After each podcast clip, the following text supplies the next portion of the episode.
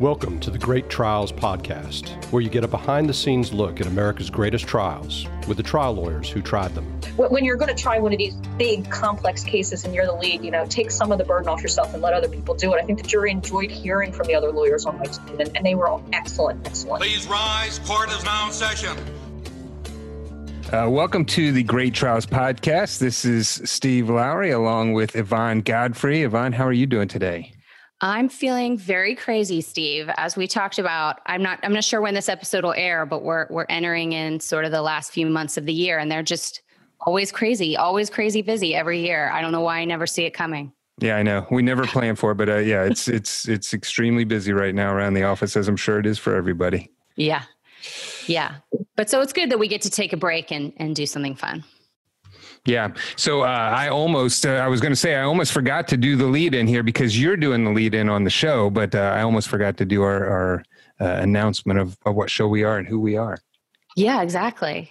You, um, you've still got to do that part, but I am going to take lead today because you have a lot on your plate and, uh, you, uh, you, you talked me into, I was just getting to like kind of cruise along and, uh, I think, I think the, the word is begged. I begged. Yeah. um, but I am very excited for today's show today. And our guest, without further ado, is Kila Baldwin. Welcome to the show, Kila. Hi, guys. Thanks for having me. I'm excited to be here. We are glad that you're here. And um, Kila is a partner at Kline and Specter, which we've had um, Shannon Specter on the show before. Um, but Kila is a partner up there, and you can look her up at klinespecter.com. That's K L I N E S P E C T E R.com. And I am super excited to have Kila on the show today for a lot of reasons. Um, including the fact that she's just a total badass. Um, yeah. She's been involved in a lot of high profile cases, um, lead counsel in trials with massive verdicts 80 million, 57.1 million. 41 million. Um, those are all transvaginal mesh cases, which we're going to talk all against uh, Johnson and Johnson. So I'm, i was just going to go out on a limb and say that Johnson and Johnson probably doesn't like Kila very much. I, my husband jokes that they might be tracking me when I would leave my house, but yeah, I've tried quite a few cases against them. Yeah, yeah pretty good. and um, also, I have to say, Steve, I don't know if this has happened before, but uh, this this one seemed new to me. We've had a lot of super lawyers on the show, but Kila has managed to be a recurring super lawyer, super lawyer rising star in both Pennsylvania and New Jersey at the same time. Oh, that is nice. That's that's awesome pretty impressive. Um, and also selected as one of the best lawyers in America for 2017, all the way up to 2021 in the future. Um, they already know she's going to be one That's of the right. best lawyers in America. That's right. Um, but in addition to all those great successes, um, some of the other cool things that I looked up about Kila that she's done is she's got her JD, MBA, and LLM all from Temple. Um, she's an adjunct lecturer at Temple. She's been involved in the Pennsylvania Association of Justice and the Pennsylvania uh, Trial Lawyers Association. She's an author, and she also, I, I kind of just can't believe this, speaks Italian and Spanish. Is this true, Kila? Oh, well, you know, I will I will admit that that, that they, they took a play on words there. Back when I was much younger, I could speak Spanish fluently, and that was great. And then I studied abroad in Italy um, while I was in law school, and I could speak some Italian at the time. And at the time, I had no problem speaking both. Now, because I don't use them a lot, I speak a really good Spanish Italian blend. right, right. Yeah. in my mind, they are very similar languages, and and sadly, I'm, I'm I'm not jet setting between Rome and Madrid every weekend. So yeah, that is a bummer. That is a bummer. Um, yeah, I um, mean, I could certainly read it, but if you ask me to say something, it really puts me on the spot anymore. We'll gotcha. say hola and ciao. Yeah, but that's good. That's good. well, even a combo is better than nothing. I feel like for a while I was pretty good with French, and now I'm only good with like restaurant menu French. right. Like, right I'm, I'm good with that level of French, and that's basically it. Right. I tell myself all the time I should practice it. And then I'm like, what am I going to use it for? You know, and I've got the, the life of a trial lawyer. You don't have massive amounts of free time. Well, I was going to say, yeah, in all your in all your free time. Right, um, right, exactly. And I am a mom, so you know, all my free time is necessarily gone. yeah, exactly. You're you are pretty busy.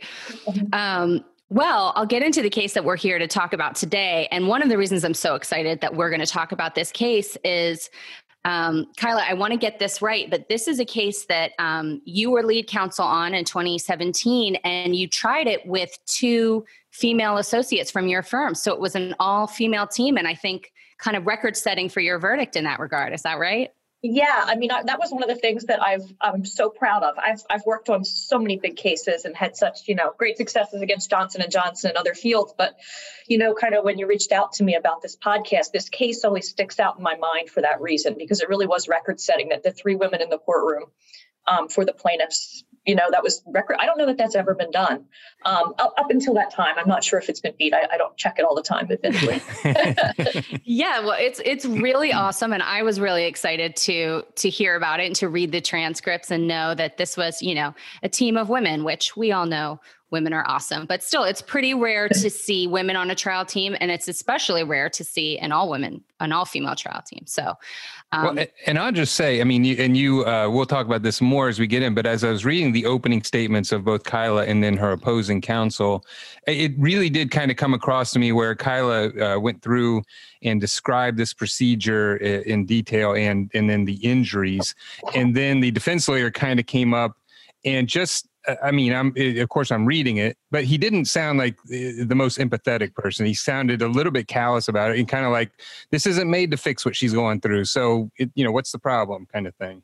Yeah, the defense lawyer um, had a tough job after the opening to get up because because the, the product um, the one product, the TVT Secur or the TVTS, which was one of the products at issue. But there were a lot of bad internal company documents about this product where they flat out called it defective and flat out admitted they committed a quote cardinal sin with the product. And so the defense lawyer really was in trouble the second he stood up. But when you're talking about um, a woman's vagina and a woman's private part, and then you have to go through all of that, and then you've got to get up there as a defense attorney and try to look sympathetic. A man in that role, it was just tough. He already had a tough job going in, so it, yeah. it was tough. Yeah. yeah. Tough job, and from what I read, it sounded like didn't didn't go didn't go so well. We know from the verdict it didn't go so well. Um, right. but so we'll get a little bit into what the case is about. And um, as a disclaimer, certainly Kila and Steve know more about uh, medical devices than me. So who knows how much I'm going to butcher in this quick uh, intro about the case, but we can fix that out later. no problem. I've, I've, tried many of these cases, so I'm ready to correct you about a woman's vagina anytime you like. Exactly. I'm a font of information. Great. Great. Let's, so let's do this. So, um, this is a case that you tried in Philadelphia County, the Court of Common Pleas in 2017. And as we mentioned, Kila was the lead attorney on the case. It was about a, I read a four week trial, but it sounded more like five weeks. And maybe, maybe that's because that includes your jury selection with jury selection and everything else, I distinctly remember this because we were picking a jury on my birthday, which was August 3rd. That was the second day of jury selection. And the case was not over by the Monday after Labor Day or the Tuesday after Labor Day. I had to drive my children to school. And my kids, my daughter was starting first grade that year, and I couldn't drop her off. Oh, um, oh, no. So I had to, I had to uh, get to court that morning, and I remember. So it was it was well over a month with jury selection. Oh my gosh. Okay, yeah. So, um, and as we mentioned earlier, this was a case. Um, this was Ella and Marvin Ebaugh um, against um, several um, entities, Ethicon, various uh, companies under the the name Ethicon, which was owned by Johnson and Johnson, as we as we mentioned. Kila their enemy number one. um, and this was a this was a case involving that vaginal mesh, which I think people at this point have probably seen some commercials about. Maybe you know somebody who's had some implanted, or maybe as a lawyer, um, you really kind of know about the, the legal element of these cases. But um, to back up for a second, Kila's client, Ella, was um, it sounded like late 30s, early 40s when she started struggling with stress urinary incontinence, mixed urinary incontinence, and um, inv- basically involuntary leakage of urine. This is pretty pretty common of women that age. You probably you might know somebody who who deals with this and ella tried to treat this other ways less sort of um, invasive ways and through physical therapy and medication. And ultimately, she had to explore other options. So, through her, her um, physician, starting in, in May 2007, she had surgery to implant uh, what was called a TVT secur pelvic mesh device and we're going to we're going to talk a little bit about how that works and i'm going to let kila explain that so i don't screw it up but um, couple months later she, it's really not solving the problem. So uh, after the tvt secur doesn't really handle the problem she has another product of ethicon a, a tv what we'll just call i guess the tvt implanted. And uh, as you might expect, because something always bad happens in the cases that we're talking about, um, Ella suffered really severe complications as a result of this mesh, and it basically eroded through her urethra, um, requiring her to ha- go undergo multiple mesh removal surgeries, which we'll talk about. I had no idea um, uh, how invasive those were um, and how significant those were, and so um, we'll talk about it, but basically, as a result of that erosion, uh, Ella suffered permanent injuries that there's really nothing she can do about. Uh, she she lost control of of the muscles around her urethra, so she can. Um, I think one of the things you said, Kila, that was that was just the best way to describe it is that she's basically chained to a toilet for the rest of her life. Um, and but in addition to that we're talking you know significant amounts of pain from the scarring and you know difficulty having sex and just you know the things as a, as a woman you should be able to do that are just a constantly a source of pain or discomfort um, or embarrassment and so kila represented uh, Ella and and her husband in a case against Ethicon and Johnson and Johnson and and what she uncovered in her case and one of the things that we're going to talk about is and it's just particularly shocking is the basically the lack of testing that was behind these products when they when Ella had them implanted and um, that it was about money, which doesn't surprise our regular listeners, mm-hmm. doesn't surprise our products lawyer listeners. Um, but I it's think not, it's still, not always so obvious, though. In this case, it was really obvious. Yeah, yeah, yeah. Like, like, show me the money, obvious. Right, right. exactly. yeah, and so we're going to talk about that. We're going to talk about. Um, we sort of alluded it to it earlier, but the way that um, Ethicon and Johnson and Johnson tried to defend the case, but um, you know, it was kind of went back to sort of your typical med mal, blame the patient, blame pre-existing conditions, um, say she was sort of informed of the risks and the risks outweighed the benefits and that sort of thing. But uh, the jury wasn't buying it. And um, shown by their verdict. Uh, they awarded $7.1 million to Ella in compensatory damages and $50 million in punitive damages for a total verdict of $57.1 million, which, have, which as we've talked about, was record breaking and um, such a great result. And so, um, Kila, thank you for bringing this case for us to talk about. And I think I want to back up for a sec. Well, actually, let's start with what I screwed up and what needs to be added to that summary. well, I don't think you screwed anything up, so that was that was good. You gave a, a good overall summary. That was a good. Um, I guess we can start with my client, who um, Ella Ebaugh.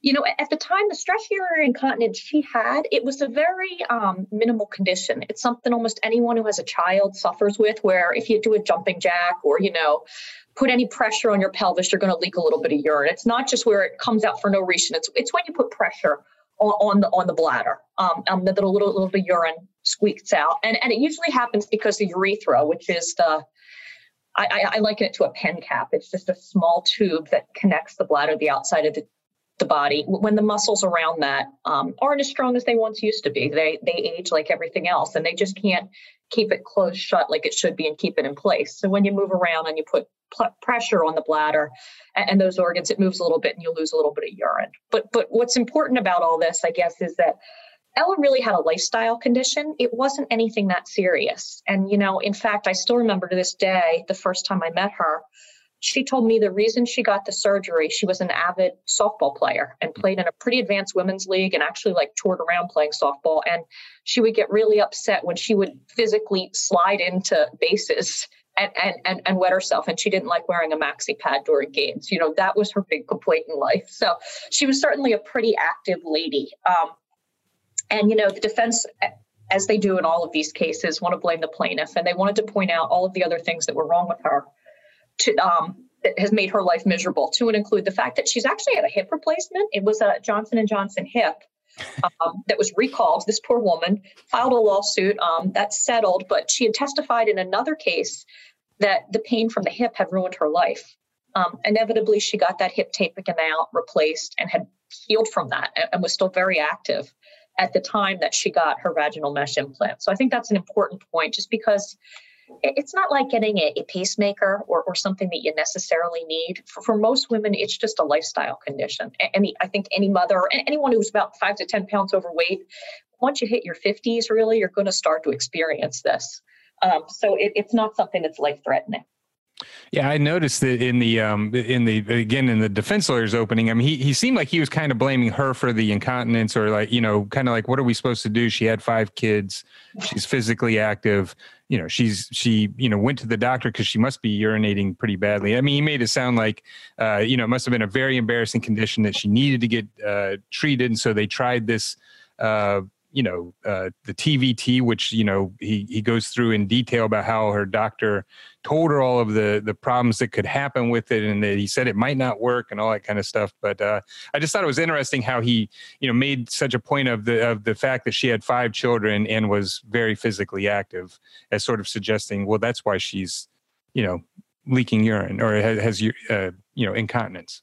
Yeah, and, and, you know, um, as a woman, I'm sure Yvonne uh, knows this. You know, you do have to go to a gynecologist every year if, if you're relatively healthy. You go every year, and one of the questions they review with you is sort of, do you leak at all? It's, it's something they ask you regularly. So it's, I'm not saying she wasn't complaining about it. She was when asked, she would make the complaint. But as a woman, you're asked about that specific complaint. And I don't know that there's an equivalent for a man to go see. You don't go see a gynecologist where someone's asking, you know, how's your urinary stream? How's right. your flow? Yeah. yeah. you know, it's a question that a woman has to answer every year. So you're going to see that in a woman's medical records over a decade or two of her life, because most women start to go probably around age 18, I think, to a gynecologist. So you're asked every year. And yeah, he did make a big deal of it. And yeah, it was all over her records that that she quote complained of it, but it's also a routine screening question. When gynecologists are taught how to do an annual exam, it's it's one of the questions you ask a woman. You know, how physically active are you?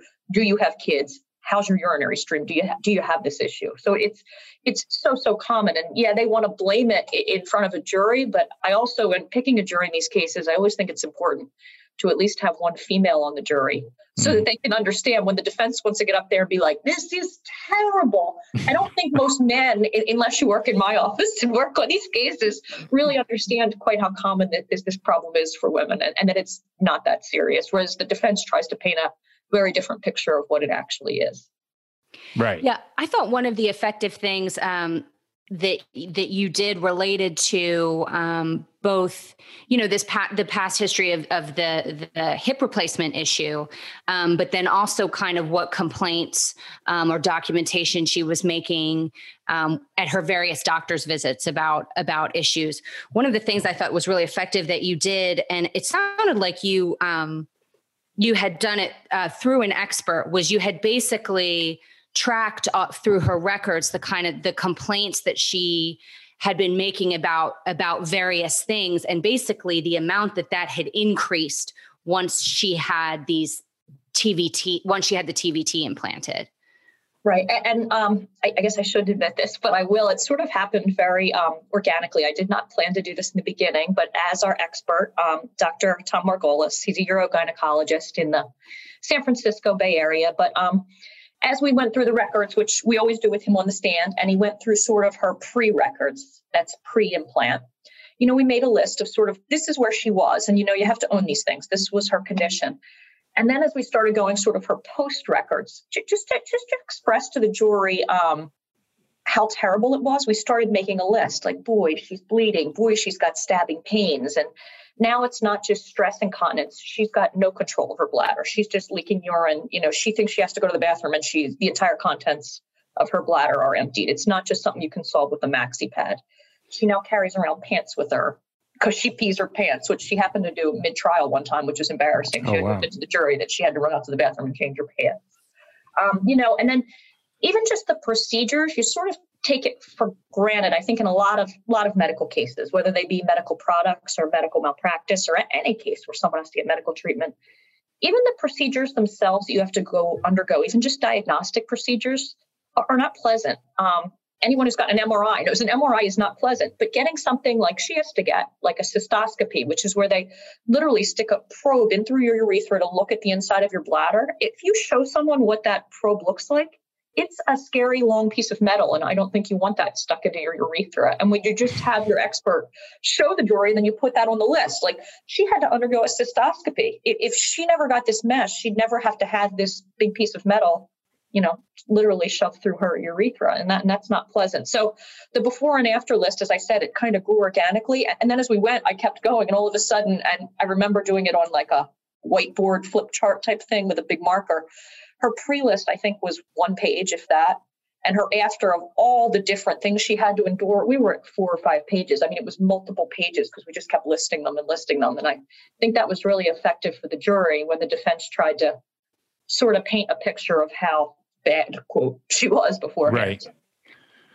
Yeah, I, I just thought that was that was really effective. Even reading you talking about it, which was in your closing. So obviously, it's not seeing the expert testify, but um, I, I, thought that was really effective. And likewise, I thought the way that you described the various procedures that she had to undergo, and even the procedure, one of the things I noticed, I think it was in your opening, is in explaining, you know, how the vaginal mesh works to the jury, yeah. you were I think I think Steve's nodding. You well, no, I was just going to say because I because you were uh, um, so uh, Kila was very uh, succinct and to the point, but really descriptive. Um, it's so descriptive that I had to pull up a YouTube video because I just wanted to see what, what oh. it looked like. And oh man, does this thing? You know, they I guess they call this minimally invasive, but uh, man, it looks painful.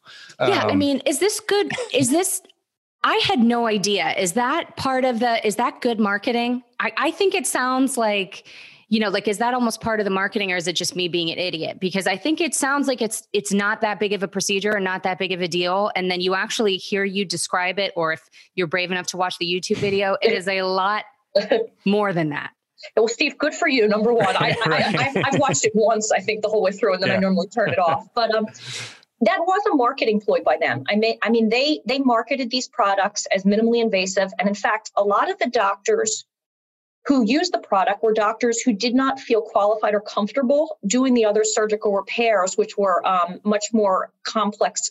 And I say complex in that they were more of an open procedure, or you had to do it um, robotically. I, you know, something that was a little bit more complex, but not any less invasive, if you will. So some doctors weren't comfortable or weren't trained to do something called a Burch procedure or right. an MMK, which are um, involve only a couple centimeters of sutures in the body. And without getting into it, although they involve abdominal incisions, and, and some normal run of the mill gynecologists won't do those kind of surgeries just because they're not comfortable doing abdominal surgeries. But these doctors, because it was advertised as minimally invasive and just a vaginal surgery, felt comfortable putting it in. And, and, and then that's really a problem because, um, as I described to the jury in detail about how to do this, um, although it's a vaginal surgery, um, it's it's not minimally invasive. You're still you're still going right past all the organs and all the nerves that you would with an open abdominal procedure. And um, sadly, you're doing it blindly. You're using these kind of scary looking tools um, called trocars, which is like right. a, a, big metal hook to just tunnel back in through the, the tissue behind the vagina without seeing it. You just have to kind of blindly know where the different organs are, which to me is a little terrifying. And every time in front of the jury, you know, it's my experience in a products case. You want to try the product, not the plaintiff. Right. You know, you want to start out by, by showing the jury what we're talking about, and, and you show them these hooks, and they're just terrified. And then you tell them you're going to cut open a vagina, and every every guy in the room kind of shrinks. Oh yeah. Wait, what? right, right, right. well, and, and, that's what you know. That, I think that's what made me want to. Uh, not that I you know have some morbid curiosity. I was just trying to figure out uh, when you when you called it a, a tunneling technique. You know, mm-hmm. I, I, was like, I'm not, not sure I understand what you mean. And then I watched it, and I was like, they really are just tunneling in there. with the with these you know big uh tools you know yeah i mean I, I guess um this, all the rage now are these metal straws that, that are um, you know better for the environment and and literally the tools used to implant this are like the metal straws that you get you get that you get or see in a restaurant, except they're sharp and pointy at the end. Right. It's like it's like a knife at the end, and then you just make an incision in the vagina and start inserting these blindly back in the tissue around the bladder and the urethra, which is just to me terrifying because that area's got a lot of nerves in it. So women know when they have to go to the bathroom, and so yeah. they can have sex, and so they can have babies, and do. There's lot. There's lots of stuff going on down there. Yeah, yeah I, mean, I, I, thought that was a great point in that when you're talking about the damages, it's just you know that, that mm-hmm. maybe people didn't know, you know, just how many nerve endings there are there because you, yeah. you it's you sort of a pleasure center. It's a it's a place where you, uh, mm-hmm. you know, it tells you when you got to go to the bathroom. But if you if there's something bad going on, like scar tissue, mm-hmm. it hurts a lot. Yeah, it's, yeah. It's, I was talking to a, a, physician recently, and he was um, a colorectal surgeon, and, and this guy was brilliant. And I said, "How did you ever fall into colorectal surgery. Like, why not neurosurgery? And he goes, it's one of the most fascinating areas of the body from an intellectual standpoint because all of the organs are so elastic and move and they all depend on each other. Because, you know, when a layperson thinks about it, you're dealing with some not so nice fluids and, and everything that's getting dispersed in the body. But I had never really looked at it that way. But there is medically, it's it's a fascinating area. All right, Yvonne. This next company that we're talking about is literally a company that has been with our firm since the beginning. And I don't think we could survive with because every time we go to trial, we always have Bob or Liz or one of the other technicians who is helping us do our trial presentations. And I'm talking, of course, about legal technology services. And you can find them at ltsatlanta.com. Yes, they do all things visual. That's their big tagline. And it's definitely true. They have saved our bacon so many times and can help you out with so many more things uh, that you might even, you know, not even think about. I mean, they can help you with demonstratives for trial, they can help you with video depositions, day in the life videos, stuff for your website, uh, settlement videos, witness statements. I mean, literally, it is anything technology based, or as Yvonne already said, all things visual. They are huge at helping helping with demonstratives that we put in front of the jury. They are friends of the firm and have just done tremendous work for us over the years. So pick up the phone or get on the computer and look up Bob, Melanie, or Liz at ltsatlanta.com. And you can also call them at 770 554 1633. That's Legal Technology Services at ltsatlanta.com. And Steve, don't forget we have a gift for our listeners. Oh yeah, I totally told you to remind me, and I totally screwed it up. So yeah, so what I forgot to tell our listeners is that um, if you mention the Great Trials podcast when you call into Legal Technology Services or write into them, uh, they will give you ten percent off of your first job. So mention the podcast, Great Trials podcast, and uh, they will give you ten percent off of your first job. And again, that is ltsatlanta.com. Legal Technology Services. Uh, give them a try so the procedure to to implant um, these devices, these products, e- even if they go well, is it, I was surprised by sort of how much more invasive um, it was. And then on top of that, these products had significant problems. Um, and Kila, I was I was hoping you could just talk a little bit about because I think um, a lot of people don't know they know at least some of the mesh was a problem but they don't they don't know why they don't understand what was happening sure yeah and that makes sense because we're talking about it. So so what the what the, the the procedure really is is the implantation using that incision into the vagina to put a plastic mesh um, underneath the urethra to support it so that it doesn't move as much in theory and that a woman you know if she coughs or sneezes or does a couple jumping jacks the urethra will have a, a, literally a piece of plastic mesh underneath it that sort of will keep it in place so it won't be hypermobile and you won't lose urine the problem with the plastic in in that area is that um, one, you're doing a surgery through the vagina. Um, it's what's considered clean contaminated. You can't get it perfectly sterile in an operating room because it's a vagina. It's meant to have bacteria right. down there so you can have sex and things like that without getting wildly ill every day. um, and so you can't get rid of those bacteria. So if you put a foreign substance in through the vagina, you're, you're necessarily going to introduce some of those bacteria into the underlying tissue where it doesn't belong. Um, it can create a, what's called a chronic inflammatory response, meaning the body is fighting it forever. Um, in Ella's case, that led, led to chronic urinary tract infections, which are horrible to go through. And then you get, you know, antibiotic resistance buildups against different, and then they can't be treated and they're painful.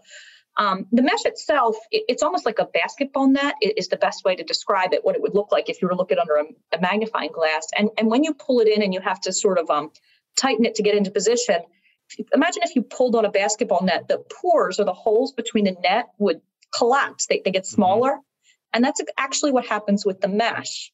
And that all sounds kind of like who cares but you need the the tissue to grow kind of in and around those interstices so that it becomes almost like natural tissue but when the pores collapse it becomes what's called microporous the pores are too small for the tissue to grow in and around those interstices and, and then you get what's called um, scar encapsulation and there's lots of big words bridging fibrosis but it, it basically means scarring you get scar that builds all the way around it it's called scar plating and this thing becomes hard and rigid in your vagina. And now the vagina, we talked about this, but it, it's meant to be uh, elastic. Um, the urethra is meant to be elastic, as is the bladder. They're organs that have to expand, right? When your bladder fills, it has to expand, and then it contracts when you go to the bathroom. The vagina expands to accommodate sex right. and, and, and it gets smaller. And if all of a sudden you put something in there that's covered in scar, which by definition, you know, is rigid and hard tissue and not elastic, those organs can't function comfortably they once did. So anything that involves any expansion, you know, filling your bladder, um, having sex, anything like that, going to the bathroom is necessarily going to cause pain.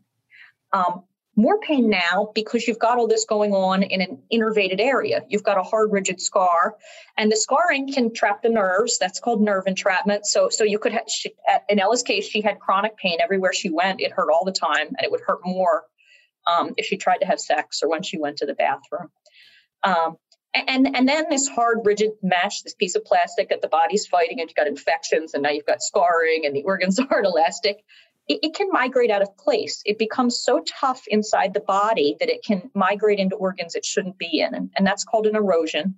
Um, and in Ella's case, um, she had it erode not into her vagina. Some women have it erode and it mm-hmm. their their partner's penis is injured it, right through their vagina. Yeah. In her case, it eroded through the urethra, which is worse than something in the vagina because the urethra is so tiny and it's such a small, thin tube. Um, if you get scarring in there, you're never going to be able to go to the bathroom the same way. And Ella had large amounts of scarring, and, and we had pictures from a cystoscopy of the inside of her urethra, large calcium deposits in there. So I'm sure everyone knows kidney stones are immensely painful. You don't want to get like a kidney stone stuck in your urethra permanently. That that's that's right. terribly painful, and that's what she had to deal with.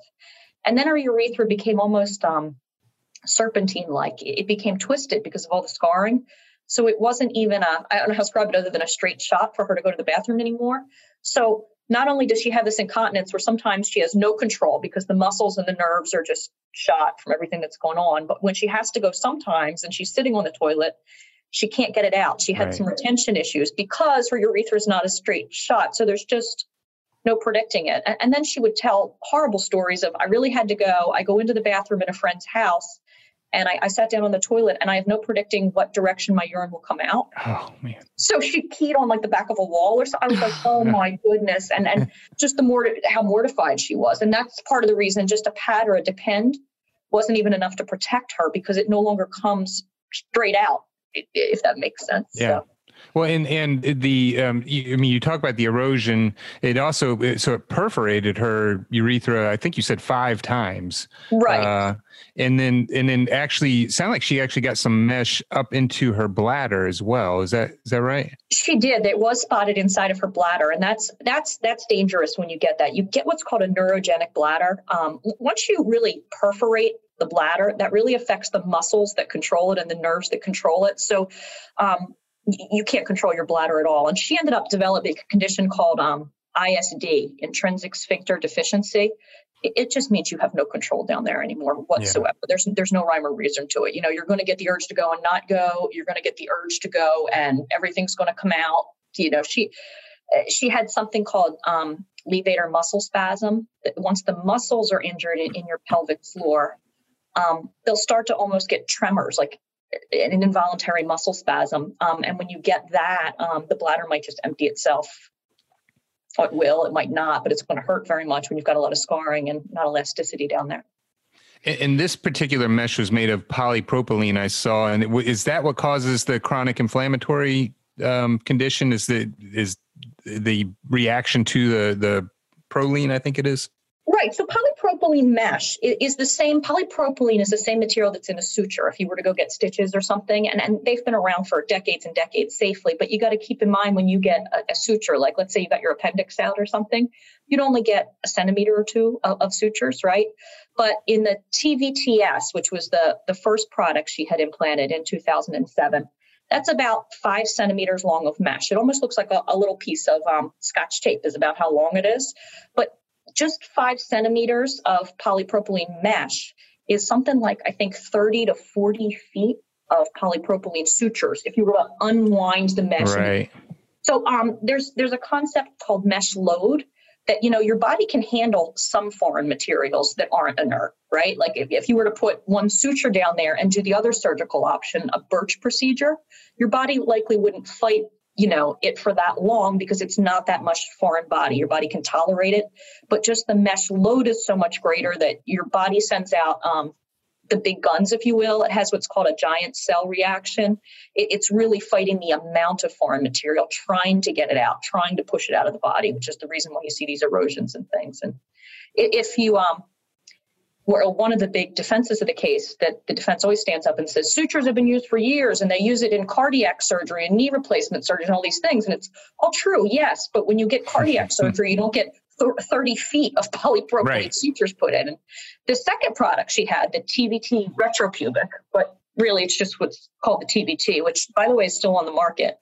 Um, that's about 12 centimeters long. After you trim it, a woman might have eight to 10 centimeters left in her body. So that's got to be what, like 80 feet of plastic? That's still a lot more than you're going to get in any other kind of surgery. Right. And, and, and I couldn't understand. Sorry, sorry, Yvonne. I know you. No, no, go for it. I, I couldn't understand when she had because the the TVT Secur didn't work, and so she had to have the TVT put in a few months later. Are are they leaving the TVT Secur in and then just putting the TVT on top of that, or sort of uh, beside that? Right. So that's one of the other, I guess, defects, if you will, is that you can't get these things out because they get sort of encapsulated with scar tissue and are put in that tissue behind the vagina there's no way to safely remove them all because if you wanted to get it out, you'd have to go in and like take organs out to dig around in the tissues behind organs, which you can't do. So when one of them didn't work, when say you had a TVTS and it didn't work, um, the, the advice or the way that people were taught is just go ahead and put a second sling in kind of right over top the first one. So now you've got double the mesh load, if you right. will. Um, and, and then if you have a complication, you're not even sure where to look because the TVT retropubic versus the TVTS are put in slightly different planes below the urethra. And there's so it's very hard. In her, um, I think it was in her 2012 surgery that Dr. Toby Chai did. He was up at Yale at the time of the case, but um, he went in to remove it and he had to cut her open literally from hip to hip and do an mm. exploratory surgery to try to find this stuff. So you can only imagine how morbid that was. Oh, yeah such a night i mean such a nightmare obviously and then i was reading your closing and uh, one of the questions that i had because i feel like i could not have been reading this right it are about it's about dr douglas who was that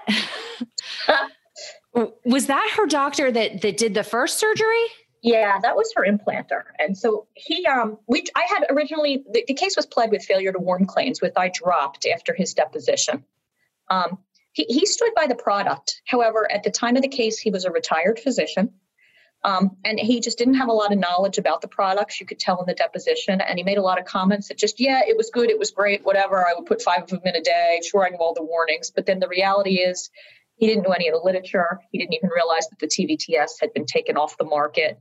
He certainly hadn't seen the internal documents, the ones where they admitted they hadn't studied it and committed a cardinal sin and rushed it to market you know, he didn't know about any of the preliminary data on either of these things and why it wasn't good. Um, so it, it, almost helped us. It, it's it's so weird to say this, but it almost helped us in this case to be able to drop that claim and then just right. be like, and look, they duped the doctor too. Like he didn't know because his deposition, he just had no clue what was going on with the reality of the products. Yeah, and I mean, it, it sounded like he made like he like made fun of of your urolo I don't even urology gynecologist. There's there's like a combo word, but like he almost like mm-hmm. he said some questionable stuff about attitudes. Like he he treated me in that in that deposition like like I had two heads and I was making all this up and I had no idea what I was talking about. And then when we would go through her doctors, Toby Chai is the one who did the open hip to hip surgery, and he said to me, "Is that the Chinese doctor?" And I'm and oddly, yeah. oddly address. I'm like, well, yeah. It's like, yes, he's he's Asian, but you know, he is a practicing fellowship trained urogynecologist. Now, you know, like, I think he knows what he's doing. Yeah. Well, and like comparing them to hairstylists or something. Correct. Correct. Yes. Yes. He, he made some really demeaning comments, really demeaning. Com- and I was able to talk about them all in the closing, which I, which I think only helped us because Ethicon wanted to then embrace this man because he loved their product so much. And they said, look, Dr. Douglas knew what he was talking about, and he went into this knowing all the risk, and doctors knew, and she's just a casualty. And it almost helped us because then I was able to bring up every, you know, sort of politically incorrect, terrible statement that he said, and, and these buffoon-like comments that he made, and I and say this is who they're now relying on. This is this is their guy. This was their market, and that reinforced the theory that they were, you know, advertising this and marketing this stuff to people that don't do surgeries really. And it was a money making technique for those doctors. You know, Dr. Douglas was one who wouldn't do a Burch. If if she wanted a Burch procedure, which is the alternative to this, he wouldn't do one. He would have referred her to a urogynecologist. But because the TVT was out there, he was able to make money. Right. Yeah. I mean, what you learned, I, I want to get to, we alluded it to at the very beginning, what you learned about kind of the, the sort of money making um, motive behind all of this which we we always assume when it's a pharmaceutical company or johnson and johnson but i think is especially um, what you found in this case was shocking. But i wanted to before we get into that i wanted to ask you um, what discovery was like in this case in general you know as far as how hard you had to fight to get this stuff. Did you get it just a big document dump? And if so how did you manage that Right. So, so these cases were initially worked up in the multi-district litigation in mm-hmm. West Virginia, um, and and while a bunch of cases were worked up there, the generic discovery was done there. So all the internal documents and all the depositions of the corporate witnesses. I was not involved real early on when all that was going on. I got pulled in, gosh, probably in about 2014 on these mesh cases when we started trying them in Philadelphia. Um, my firm sort of has a, a, separate, well, there is a separate MDL program there. Um, not MDL program, but there's a, a separate uh, like a state uh, a state form a state of the MDL system. Yeah. Mm-hmm. yeah, yeah. So so we our firm was going to start trying them, and they asked me to get involved. Um, so I was the one who was involved in sort of the case specific discovery. Gotcha. Um, but I can tell you that in the MDL, I, I, do know now that I've been around the litigation so much. Um, it was basically a big document dump. What they do is take hundreds upon hundreds of thousands of documents and put it in a database that we have access to.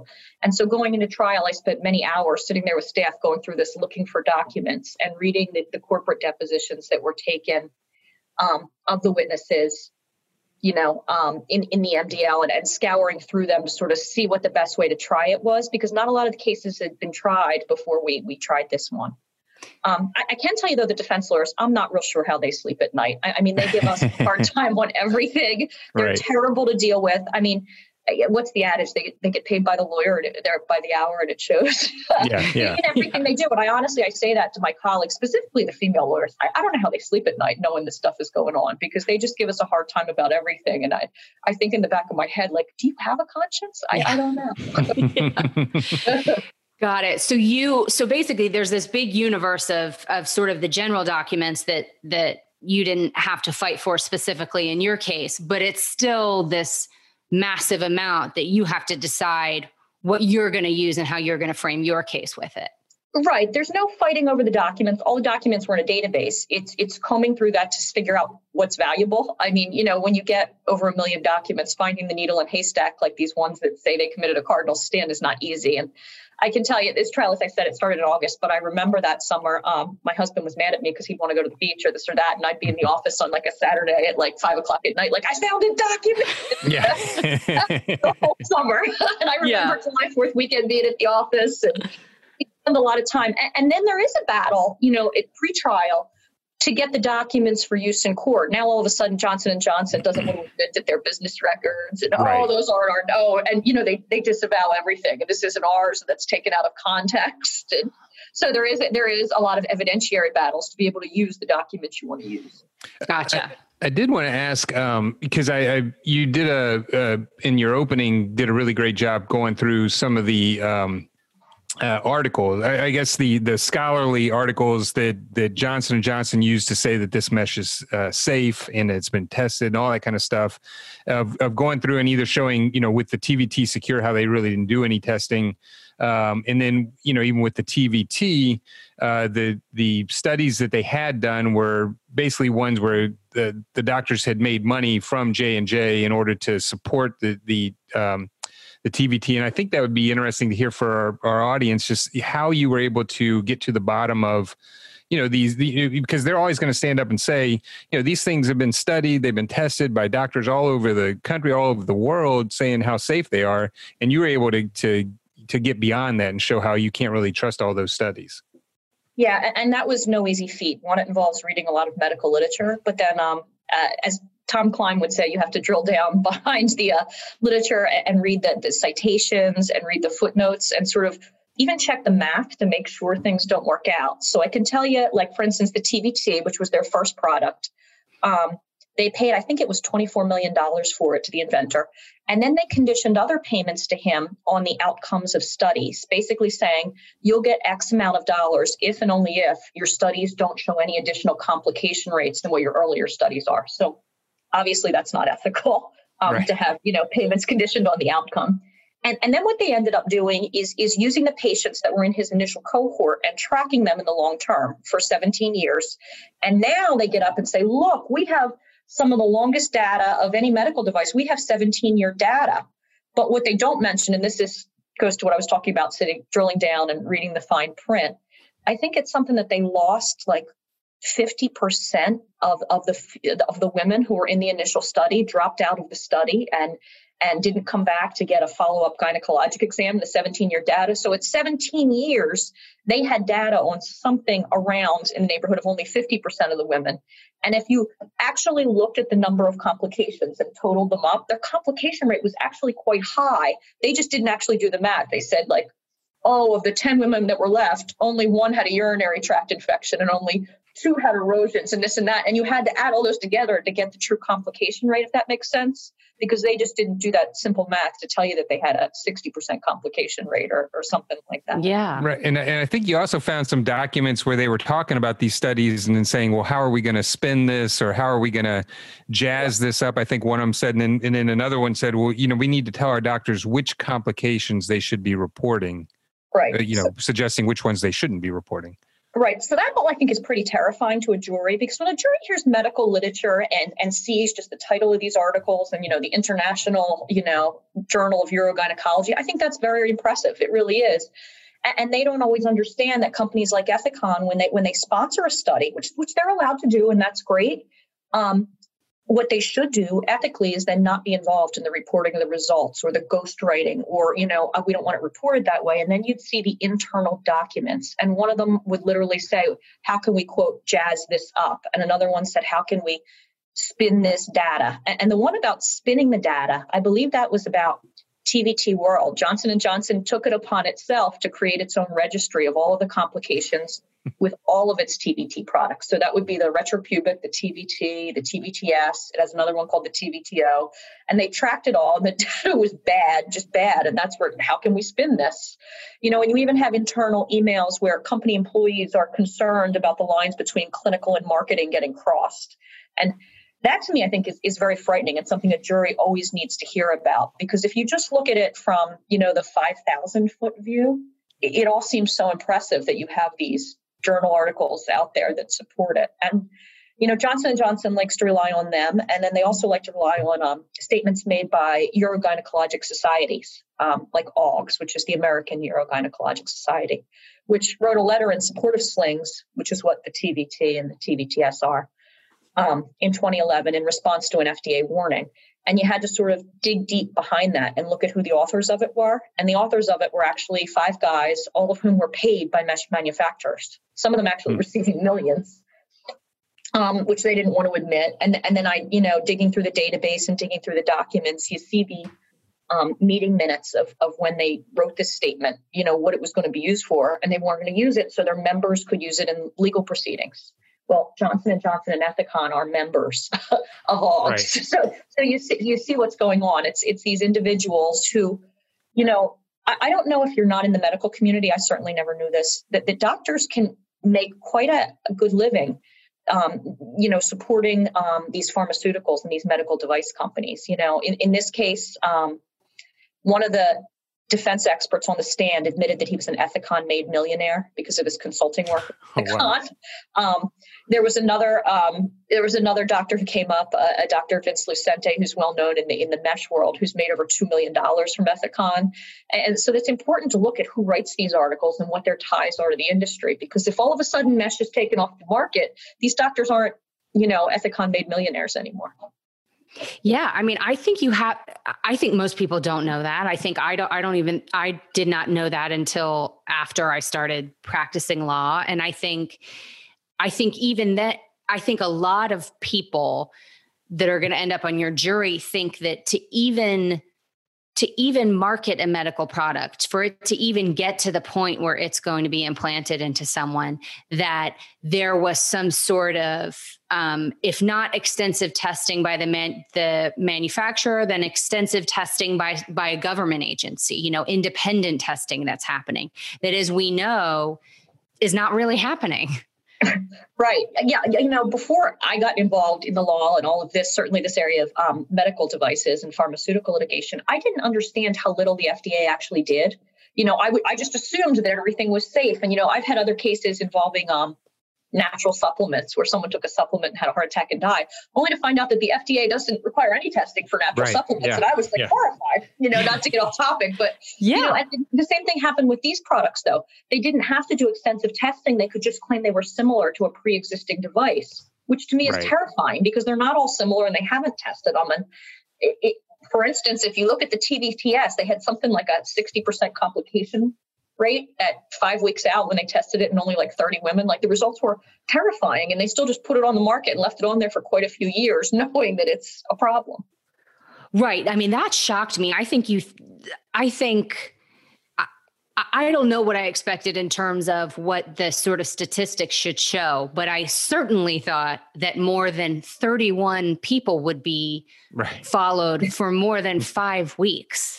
Right. And, so I really, um, I guess one of the themes, if you will, of the trial, I'm not a huge like theme and theory person. I know in law school they teach like, what's your theme and what's your theory? Keep, but one of the themes, at least in my head, was to just get numbers out there in front of the jury and the whole time, like the monetary value of this company and how many millions they were spending on marketing right. versus the, the, the very tiny number of women that they actually tested it in and the tiny amount that they spent on research versus marketing and push and just so the jury had some idea of, of, of like boy, not just this company's worth $70 billion, but oh my gosh, they made in one year, they made $100 million. And those, I think that drives a punitive verdict when, it, when a jury can hear those kind of numbers and just the dichotomy between numbers that they were making their profits versus numbers of how little they spent on on doing the responsible thing. Right. I mean, when you've got a product that's so uh, profitable, which this was, I mean, spend a little bit of money testing it and making sure that it's actually going to be safe for the people you're putting it into. And I think yeah. that's so important in discovery in any cases yeah. that you drill down to the numbers and you sort of think about that. And, and it's hard to do because we've all been there, you know, where you're not thinking about numbers and how much the company is worth and how much they spend. You just want to get at did you do any testing and what did the testing right. show? You, you got to get into the numbers in the discovery process and think about what you're going to show a jury one day. So, Yvonne, one thing I've learned in this business is that you can't go get a great trial verdict to be talked about on the Great Trials podcast unless you get the case in the first place. And that's why we're talking about digital law marketing.com. It's digital law marketing. They are a great company that does website design, SEO, social media marketing, content marketing, and everything you need to market your firm online. Yeah, I mean, think about it. The first time that you hear about whether it's a lawyer or a law firm or a business or a doctor, what do people do now? You look them up. You just you you Google them. And so your website has to look good, your content has to be good. And that's what digital law marketing can help you with. Yeah, and they make sure that you can be found too, because you can have a great looking website, but people type into Google and you don't come up at all. They will help with that as well. And the thing that I really like about digital law marketing is that they don't go out and market for your competitors. So if you get them for your area, they won't go across the street and go advertise for a competitor or law firm. They also have such a fantastic team. They, when I made partner at the firm, they sent me flowers, which was so nice and such a personal touch. Um, they do our firm's website, and for better or worse, it's very easy to find me in my headshot that I hate right. because they're so good at what they do. Exactly, uh, and, and you know the thing, uh, another thing I like about them is they're they're extremely responsive, as you said. Like if you ask them to do something, they will get it done that day, and they don't overpromise. They won't tell you things just because they think you want to hear it, which without mentioning names, I've heard from some other website marketing companies, and digital law marketing will not do that. Yes, they're so, awesome. So call uh, Digital Law Marketing. You can call them at 877 916 0644, or you can look them up at digitallawmarketing.com. Again, that's digitallawmarketing.com and tell them we sent you. And you're opening to your strategy of, of bringing out the numbers fairly soon. You mentioned the net worth of, of Johnson and Johnson, and it sounded like you were able to introduce um, the sort of the punitive damages elements of the case in the same phase. Was there any attempt to bifurcate it, or how did that work? They did not attempt to bifurcate this trial. No, I had tried. I'm trying to think. I think three mesh trials before this one, um, and in one of those they attempted to bifurcate it and then they decided to change their strategy you know um, mm. Ethicon's changed strategy you know they keep losing so they're going to change their strategy yeah, yeah. but they, that, they, they've tried to um, they've done it different ways but it, you know it's it's really um, in my mind the defendant's choice. You know if, if they want to bifurcate i say fine. If they don't i say fine because it typically creates an appellate issue with punitive damages so i let them choose what they want to do and go with it Right. Yeah. Right. Well, I mean, like in Georgia, the, the law is bifurcation. Uh, mm-hmm. we did have one case against Ford where Ford asked if we could all do it in the same, uh, you, mm-hmm. know, same phase, and we didn't object. And and looking back, I think I might have rather done it as bifurcated because I think Ford's theory. This was shortly after all the bankruptcy and all the um, oh. uh, you know financial problems had gone. So I think Ford was thinking that they were going to be able to hold down the punitives by uh, putting it all in one phase, and and uh, they may have been right. I mean, it was a significant verdict, but uh, they they might have been right about that uh, decision. So I. I think I, I kind of like the the bifurcation because you build the jury up to the punitives, and then you get to you know have one phase where you're just talking about that. But it uh, in this case, it obviously worked yeah. great. So I, I loved I, I love when they're not bifurcated right, um, right. because then you can just throw numbers and numbers and numbers. Yeah, but, you get to talk about everything. Yeah. Yeah, I, I mean, there's no pros and cons. I've done. I, I, say I love it that way, but I've gotten good verdicts the other way too. So I have a, I you know I was with Shanin Specter on that Goretzka case, which I think right. about the power line case, and that yes. we got an extremely significant punitive damages verdict, and that and that was a bifurcated trial. So you know. Yeah, but I mean, as you point out, it was it's really effective when you can say in in one in one sentence you know that they're worth 70 billion dollars and, and then in the next sentence say that they didn't do more testing on the TVTS because of mm-hmm. money or at least that was one of the things that they were throwing out there was that it was a um that it was budget constraints Right, right. It doesn't right. put it all together. And you know what? Now I'm thinking, I don't think Goretzka was bifurcated. I'm thinking of another trial. But anyway, I'm trying to think of which trial it was that wasn't bifurcated that we did well. I saw the wheels yeah. turning. And yeah. you know, you, uh, sadly, you start to get them confused. But yeah, oh, yeah. I, I, mean, there, there's pros and cons to both. There really are. Yeah. Well, I, I actually, uh, you know, I mean, I, I, could see obviously why you can talk about their uh, their the value of the company with punitives in the first phase, but you know, also based on, I know you don't like the term, you know, that you're building a theme, but you know, building this sort of idea that that the way um, J- Johnson and Johnson and Ethicon were looking at this product was about how much money they could make off of it, not about you know whether or not they're putting the best product out there or putting the safest product out there. I mean, for, in fact, I think you um, were able to show with the TVT Secur. I mean, basically the reason they put that out there is because they were falling behind in the was it ob- obturator tape, uh, which yeah, they call yeah, it a cash I mean, cow. Right, right. I, I, mean, the TVT was the first product, and then all the other companies started putting their TVT on, and then companies started coming out with um, TVT like products that went through an area called the obturator foramen. And uh, Ethicon started losing its share of sales. So rather than being worried about, like, boy, how can we help women with their incontinence or fix the problems with the pre existing ones, let's just put this TVT Secur on and see how that goes. So I guess to the extent there was a theme, I hate to say that I don't believe in them. I sure have right. one. It was money. But I guess well, I just remember back in law school them drilling that that what is your theme and what is your theory? Right, right, every, right, yeah. every question you ask about the the goofy car accident case scenario that you have in law school has to have that theme and theory in it. And I guess I didn't sit down one day and decide that was going to be my theme, but it certainly rang through in everything I did in this case. Well, I mean, and and they sort of created your theme for you because, eh, as you kept saying in the opening, these are not my words. I'm just reading you Ethicon's words, which was right. to call the obturator tape the cash cow, right? And to call and to, and to call Ethicon, um, what's their full name? Ethicon Women's Health and Urology.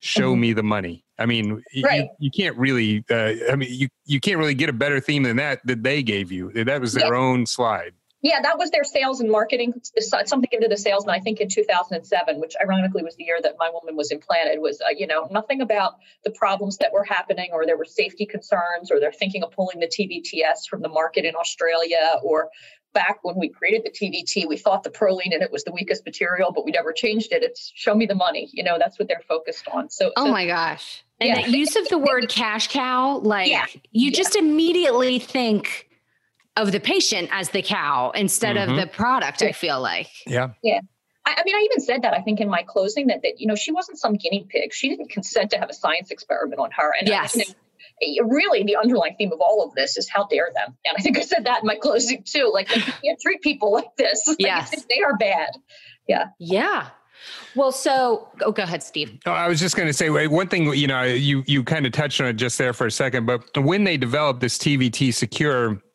I mean, you, you, made the point that the the first TVT I think was developed by a doctor, which then uh, Ethicon bought for twenty four million dollars, and it quickly became worth you know like a hundred million dollars. But then when they wanted to jump into this this um, the obturator tape uh, market, they had an engineer develop their um, the the TVT Secur uh, and then I guess was it, it was it his email or somebody else's email where he was basically talking about some of the problems with the um, with the TVT secur and pro- some of the problems they were seeing in Australia.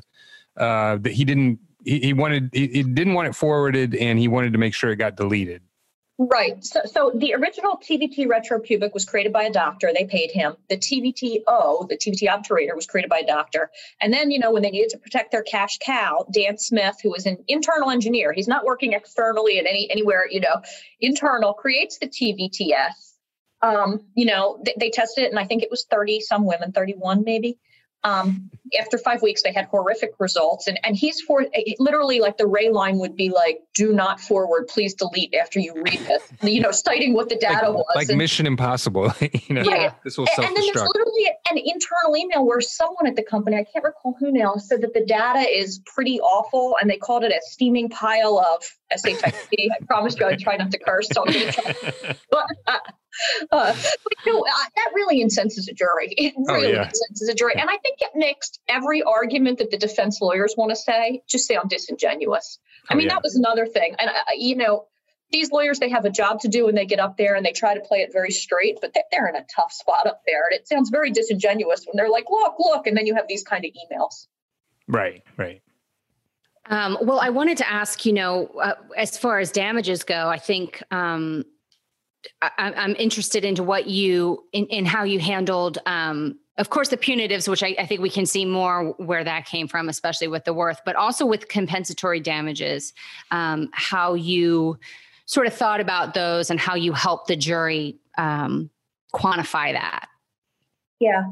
So so with that um, one because i am a woman so i know what it's like and how uncomfortable it is to go to a gynecologist i really um i, I really focused on that and it being such a sensitive area of the body um and tried to focus on that and every single time. No, nobody wants to go to a gynecologist and i have to go to if you were to tell me i had to start going twice a year i'd be like why? And there's nothing wrong with me. Yeah, like, yeah, yeah, totally. you know? It's sort of like going to the dentist to get cavity filled. Nobody wants to do that. No one's like, "Yay, today's the day." I know. I remember when they changed. This is um, when they changed the guidelines, like for certain types of patients, and based on your history, that it, mm-hmm. your annual could be once every three years if you had mm-hmm. certain things. And I just remember that, like, I wasn't one of those patients. I still had to go every year, and I was like so bummed. And that's just once a year. Yeah, yeah, yeah.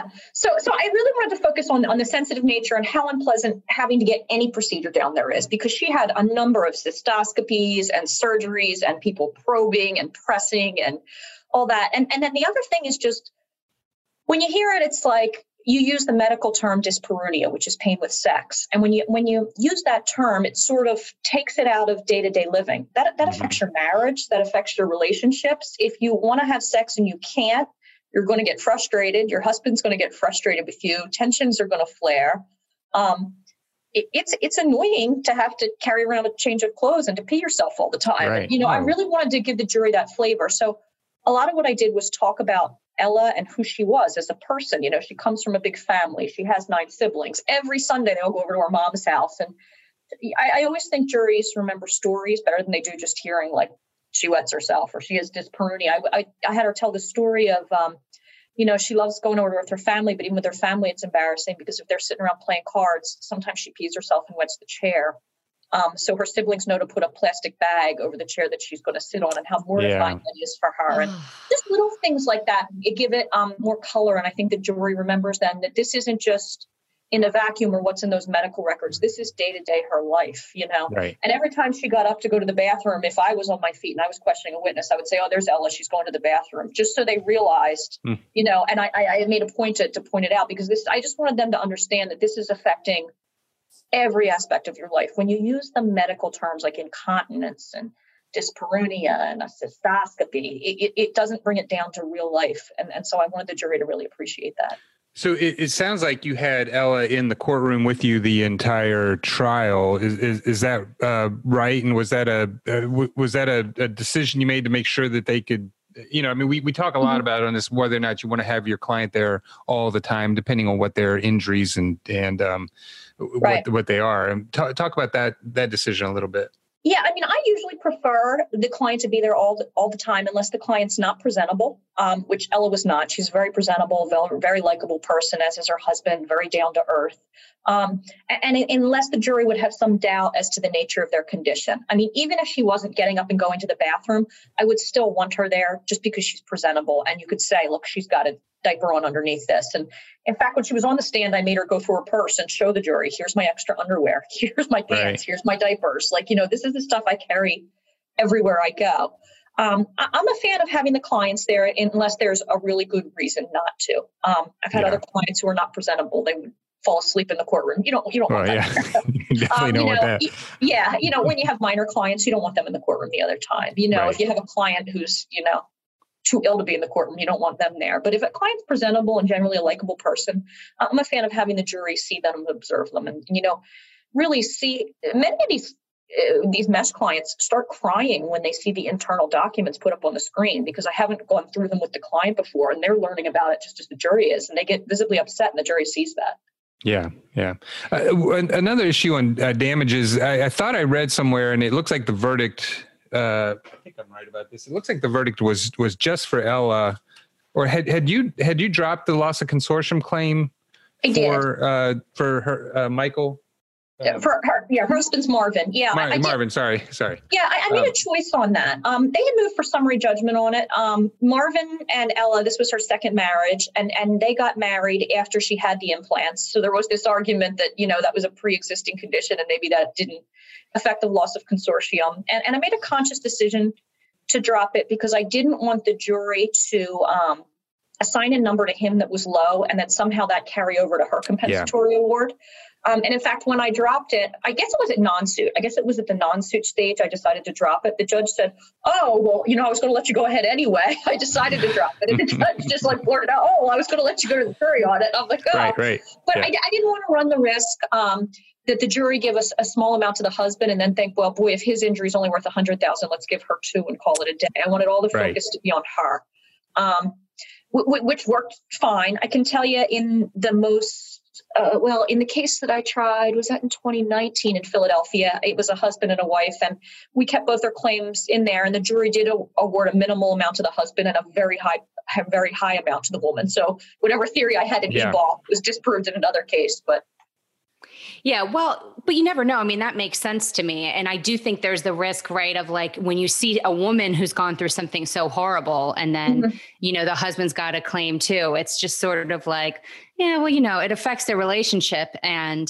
mm-hmm. and you know, he's he's there for her and and you know, you talked about some of his testimony I think, or maybe it was one of the articles I read about yeah. how much that this had affected her. But right. I think because of that, you do kind of look at what the husband's going through and you're sort of like, okay, well, I mean, that's terrible, but it's nothing compared to what she's going through. Right. And, and in this case, I mean, Marvin was one of the most likable human beings on the earth. I, I adore Marvin Ebaugh, and the jury loved him. He was making jokes up there and being really great. Um, it had nothing to do with Marvin. But I, I think if I had a case where I had a had a had a, a husband who was maybe not as likable um, and couldn't yeah. testify as well, I, I, would I would pretty quickly drop that claim. Yeah. Um, in this case, it had absolutely nothing to do with Marvin at, yeah. at all. Uh, I think the jury loved him, um, but but I, I, I would consider I I'm a fan of dropping claims that I'm not real confident in. For instance, the failure to warn claim in this case yeah. I dropped. You know, I I some people have a theory that go to the jury on every claim you can, and I'm not always for that. I like to go only on my strongest claims and not waste time with stuff that I can't prove. Right. Right. Well, and um, it was certainly worked out well um, that you could, by dropping that, that then you could turn that first doctor, that Dr. Douglas, into sort of, uh, you know, a company man for um, for the for the defendants, you know, because the stuff he said was just so yeah. bad. he was he was just offensive. He was offensive. So the fact that they then had to embrace him certainly yeah. jury. Yeah. Yeah.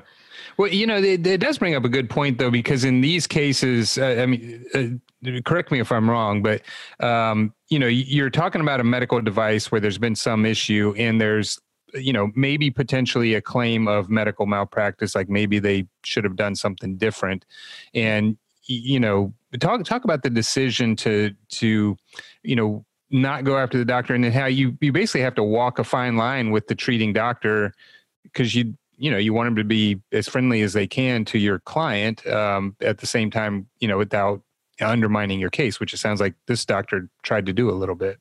Right. So so ironically in a lot of these cases johnson and johnson will end up blaming the doctor and claiming right. it's not our product. The doctor put it in rock um, uh, but the doctor doesn't always realize that at the time of their deposition. And as a lawyer you have to sort of know the medical records and talk to your expert about, about the implant technique to see if you think Johnson & Johnson's going to go that way and sort of cue the doctor in like did you implant this incorrectly? If there's an allegation that you implanted it incorrectly down the road what do you have to say about that?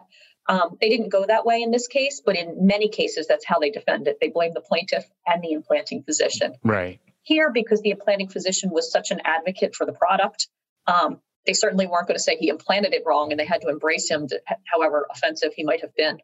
But it's certainly something you have to be wary of. We typically have not um, sued the doctors just because seemingly the products are so bad it doesn't matter how right. you put it in you're going to have problems and in fact we have cases in suit where some of ethicon's own trainers were the implanters so wow yeah. right right well um I, there's so much good stuff to talk about in this case, and it's such a terrific result that we could talk about it forever. Um, but um, before we wrap things up, is there anything that we haven't talked about about the case and your approach to trying the case that you want to make sure our listeners know about? Yeah, I mean, I tried the case with with two attorneys from my office, Tracy Palmer and Aaliyah Robertson, and um, it, I, I, regrettably, you know, at the time I was sort of a control freak. I was I was the one who had tried the most mesh cases. I didn't let them do as much speaking to the jury as maybe they could have. Tracy Palmer questioned one defense expert. She did a great job. She got the defense expert to admit he was an Ethicon made millionaire. Um, Aaliyah Robertson was, I think, a first or second year lawyer at that time, so she didn't really have a speaking role. But I will say that I, have tried subsequent cases um, against J and J, and we've used more of a team approach. And kind of in hindsight, at that time, I was very like, this is how we're going to do it. And I know these products better than anyone. Yeah. Um, maybe my control freak was too much because those two are excellent attorneys. But the more I've tried, the most recent verdict I got, which was 80 million, you know, I tried it with Tom Kline and Mike Trunk, and all of us put on witnesses or played a different role and had more of an active speaking role. You know there's sometimes there's this theory that you need a really strong lead and they do almost everything um, and, and, that the other people just kind of sit there and shuffle paper. And I don't think that's necessarily true in these big pharma cases. I think the jury likes to hear from everyone that's sitting there and hear the different takes on things. So, so I think yeah. that's important when you're when you're going to try one of these big complex cases and you're the lead, you know, take some of the burden off yourself and let other people do it. I think the jury enjoyed hearing from the other lawyers on my team, and, and they were all excellent, excellent. So no, I, I agree with you, and and uh, you know we've done it both ways, uh, but I, I have had jurors come up, with, you know, afterwards and just talk about how much they enjoyed sort of like the team effort and how everybody was trying to, you know, just help each other, how we hand each other notes when they're, you know, when somebody's in the middle of a cross and you hand them a document and they say, oh yeah, let me ask you about this, you know, and um, uh, you know, they they they enjoy that. So I, I, do think I agree with you when you say that uh, you know the juries generally like the team approach. I think absolutely, yeah. And they don't miss anything. They see it all. they right, do. They right. do. And, that, and, that's always if you're going to hand the notes, don't look angry when you do it. No matter right, what, right. just smile and did it. like this is going great. Yeah. um, the lawyers, the best poker faces I've ever seen in this but sat and stared dead ahead the entire time, which is it was really their only option. It was not good when you, when you have documents saying your product's a flaming, flaming pile of shit. Right, yeah. Right, yeah. Oh, I did it. Oh no. yes, we got we got one in. oh my gosh. Well, guys, this has been wonderful. Thank you so yeah, much. No, this has been this has been fantastic. Let me just uh, remind everybody that we've been speaking with Kila Baldwin of Kline and Specter in Philadelphia, Pennsylvania, and you can look her up at klinespecter.com. That's K L I N E S P E C T E R dot com. Uh, and we've been talking about the uh, Ebaugh versus Ethicon and Johnson and Johnson case. Uh, really great talking to you, Kila. Thank you, guys. I appreciate it so much. Thanks, Kila. Ladies and gentlemen of the jury, have you reached a verdict? Thank you for listening to the Great Trials Podcast. You can visit us online at greattrialspodcast.com. We realize in the show that sometimes we use terminology that not everybody would be familiar with, or that uh, we haven't uh, always explained every part of the jury trial process. So we've done two special shows one on legal terminology, and Yvonne, that's going to be hopefully not that boring. Uh, we, we, we've uh, included a number of people in that so that uh, we can make that more entertaining and a show on the jury trial process. And we've also put uh, links to uh, those episodes on our greattrialspodcast.com, as well as a uh, glossary of the legal terminology on the uh, website. Yeah, so check those out. If you have a trial you would like to be featured on the Great Trials podcast, or if you're a trial lawyer and you want to be on the show, or if you're just a person who has something that you want to say to us, please email us at info at greattrialspodcast.com. Note if you have something mean to say, we don't have email. right, exactly. we only need uh, positive commentary. Yeah, we're fragile. Yeah. Um, you can also rate or review us uh, wherever you get your podcasts Apple Podcasts, Stitcher, Spotify, Google Play, or wherever. Again, if you have something mean to say, um, our podcast is not available for review. We we also want to thank uh, the people behind the scenes. Uh, one is Taras Misher, who is our uh, uh podcast extraordinaire. Uh, he is from Podcast on the Go, and Allison Hirsch uh, from Capricorn Communications. She is a magician when it comes to putting these shows together and getting them scheduled. And this has been the Great Trials Podcast, and we appreciate your time and hope you'll listen again. Thank you for listening.